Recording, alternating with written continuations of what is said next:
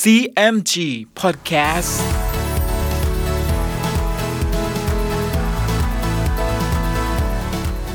สวัสดีครับคุณผู้ฟังขอต้อนรับเข้าสู่ CMG Podcast กับผมดรพันธการธานนท์นะครับ เรายังอยู่กับเรื่องราวของสามก๊กผ่านหนังสือเรื่องสามก๊ก Romance of the Three Kingdoms ฉบับย่อ เรียบเรียงโดย สาระบุญคง เดินทางมาถึง EP ที่ 45 มาร่วมลุ้นกันต่อว่า ใน EP นี้ เรื่องราวจะเข้มข้น และสนุกสนานแค่ไหน ติดตามได้ใน CMG Podcast วันนี้ครับ ตอนโจโฉตีทัพเล่าปีแตกพ่าย ฝ่ายโจโฉครั้นมาถึงเมืองอ้วนเสียแล้ว ก็รีบพาทหารทั้งปวง ข้ามมาเมืองทรงหยง ชั่วมอกับเตียวอุ่น จึงออกไปหาโจโฉถึงริมฝั่งท่าข้าม แล้วแจ้งตื้นลึกหนักเบา อันเกี่ยวกับเมืองเกงจิ๋วและหัวเมืองขึ้นให้โจโฉทราบอย่างละเอียด โจโฉแจ้งดังนั้นก็มีความยินดี จึงตั้งให้โชมอ เตียวอุ่น เป็นนายกองทัพเรือโชมอเตียวอุ่นได้ฟังดังนั้น ก็มีความยินดี จึงคำนับแล้วลาโจโฉกลับออกมา ฝ่ายโชมอ เตียวอุ่น ก็เอาเนื้อความมาบอกกับเล่าจ๋องครั้นเวลาเช้า เล่าจ๋องกับนางชัวฮูหยิน ก็ออกมาหาโจโฉแล้วก็มอบตราสำหรับว่าราชการให้โจโฉ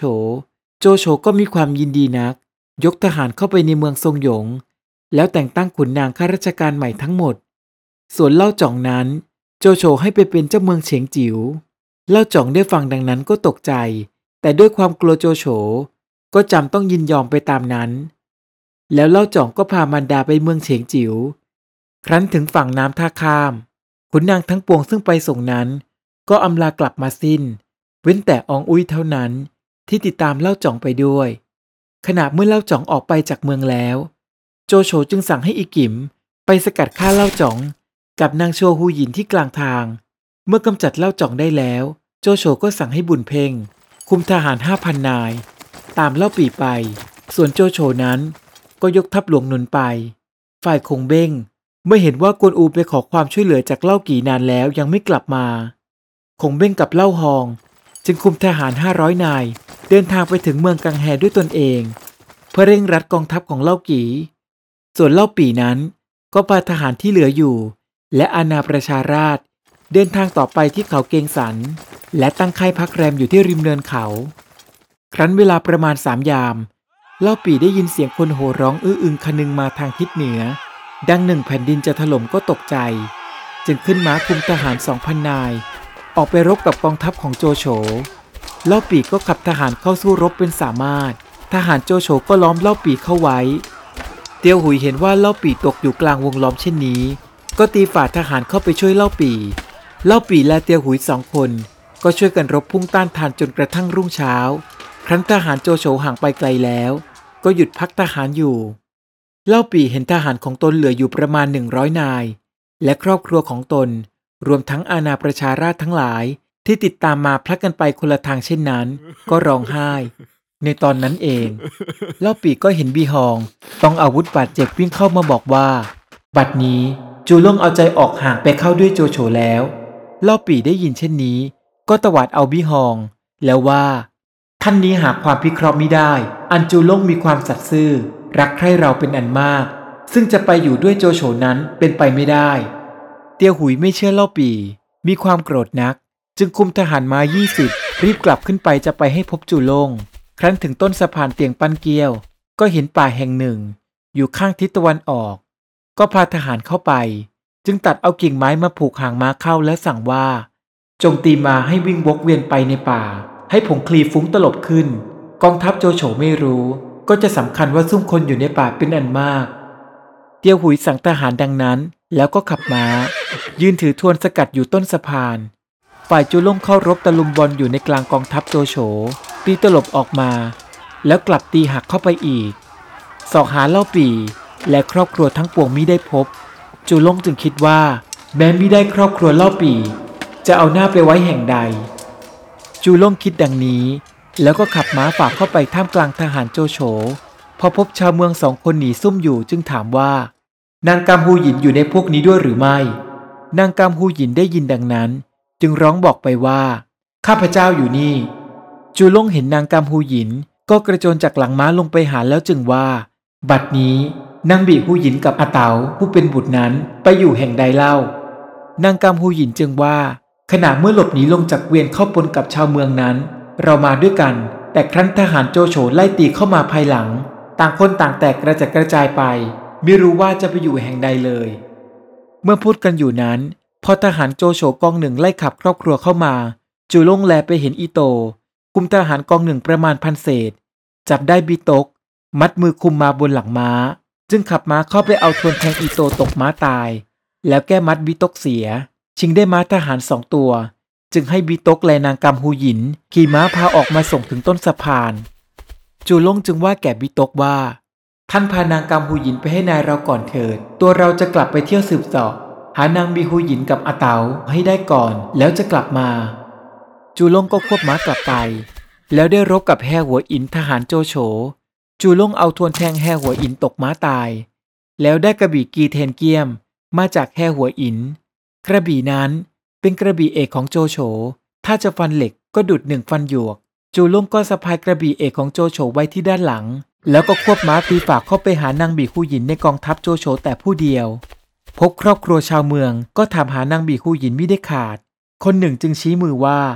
นางบีฮูหยินถูกทวนที่ขาเดินไม่ได้ อุ้มลูกนั่งซ่อนอยู่ที่ริมผนังตึกตรงนี้ จูลงแจ้งดังนั้น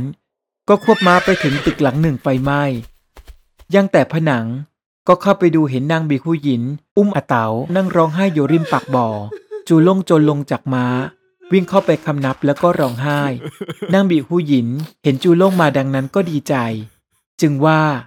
ท่านมาพบข้าพเจ้าบัดนี้ ก็เหมือนหนึ่งเอาชีวิตลูกข้าพเจ้าไว้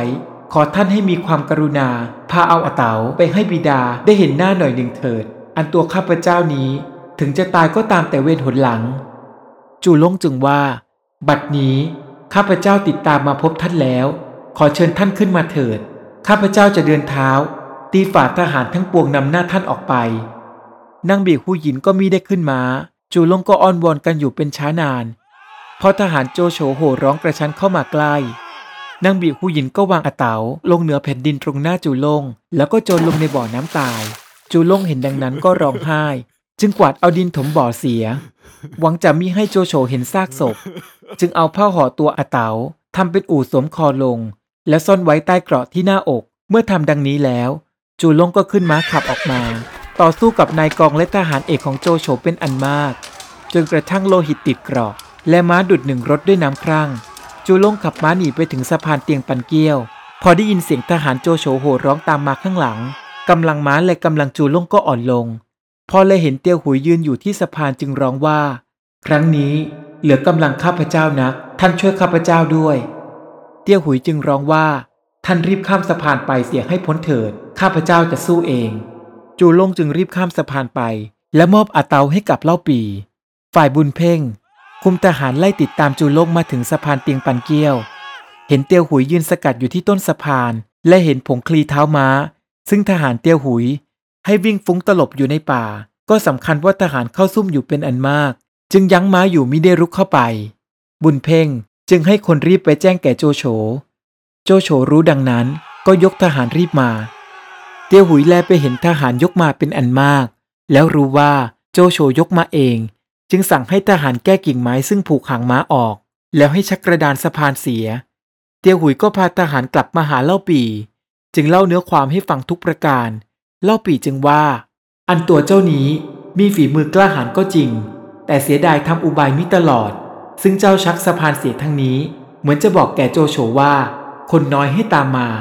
ถ้าเจ้ามิชักสะพานเสีย โจโฉก็จะสำคัญว่าซุ่มคนไว้ในป่ามากจะกลัวอยู่ เล่าปีว่าดังนั้นก็พาทหารบักลงทางลัด จะไปท่าฮันจิน ฝ่ายโจโฉไม่ได้ทราบว่าเตียวหุย ชักสะพานกลับไปเช่นนี้ จึงว่า เตียวหุยผู้เดียวหามีทหารไม่ ที่ชักสะพานหนีไปเสีย ราะกลัวเราจะตาม จากนั้นโจโฉจึงเกณฑ์ทหารสามพันไปทำสะพาน แล้วรีบยกทหารข้ามสะพานตามไป ฝ่ายกวนอู ซึ่งไปน้ำเมืองกังแฮ ได้ทหารมาหมื่นหนึ่ง ลงเรือคุมกลับมาถึงกลางทาง รู้ว่าเล่าปีแตกมาถึงสะพานเตียงปันเกี้ยว ก็ให้ทหารจอดเรือที่ท่าฮันจิน แล้วรีบยกทหารขึ้นบก มาสกัดรับเล่าปี แต่เล่าปีแยกไปทางลัดจึงไม่ได้พบกัน พอมาถึงเนินเขาแห่งหนึ่ง ก็พบกองทัพโจโฉที่ติดตามเล่าปีมาทางใหญ่ กวนอูจึงขับทหารโห่ร้อง ยกรีบสวนทางขึ้นมา โจโฉเห็นดังนั้น ก็สั่งให้ถอยทหารกลับมา กวนอูจึงรบพุ่ง ตามไปทางประมาณร้อยเส้น เห็นทหารโจโฉถอยไปเช่นนั้นแล้ว ก็กลับหลังย้อนมาตามทางลัด ได้พบกับเล่าปี และเล่ากีกับคงเบ้ง ก็ยกกองเรือรบตามมาสมทบ คงเบ้งจึงว่า หัวเมืองปากน้ำเมืองกังแฮนั้น มีค่ายคูมั่นคง พอจะตั้งอยู่ต่อสู้กับโจโฉได้ ขอให้ยกไปอยู่เมืองแฮเขา ปากน้ำเมืองกังแฮเถิด แล้วจึงว่าแก่เล่ากี่ว่า ท่านจงเร่งกลับไปเมืองกังแฮตะเตรียมทหารทั้งปวงให้พร้อมไว้ จะได้ช่วยทำการต่อไป เล่ากี่ก็รับคำแล้วเชิญคงเบ้งไปจัดการทหารทั้งปวงที่เมืองกังแฮคงเบ้งเห็นชอบด้วย จึงให้กวนอู คุมทหารห้าพันนายไปรักษาเมืองแฮเขาไว้ แล้วคงเบงก็พาเล่าปีไปเมืองกังแฮด้วยเล่ากี เรื่องราวกำลังเข้มข้นและสนุกมากเลยนะครับ ในตอนหน้ามาร่วมลุ้นกันต่อว่า จะเกิดเหตุอะไรอีกบ้าง ติดตามได้ใน CMG Podcast EP หน้าสำหรับวันนี้ สวัสดีครับ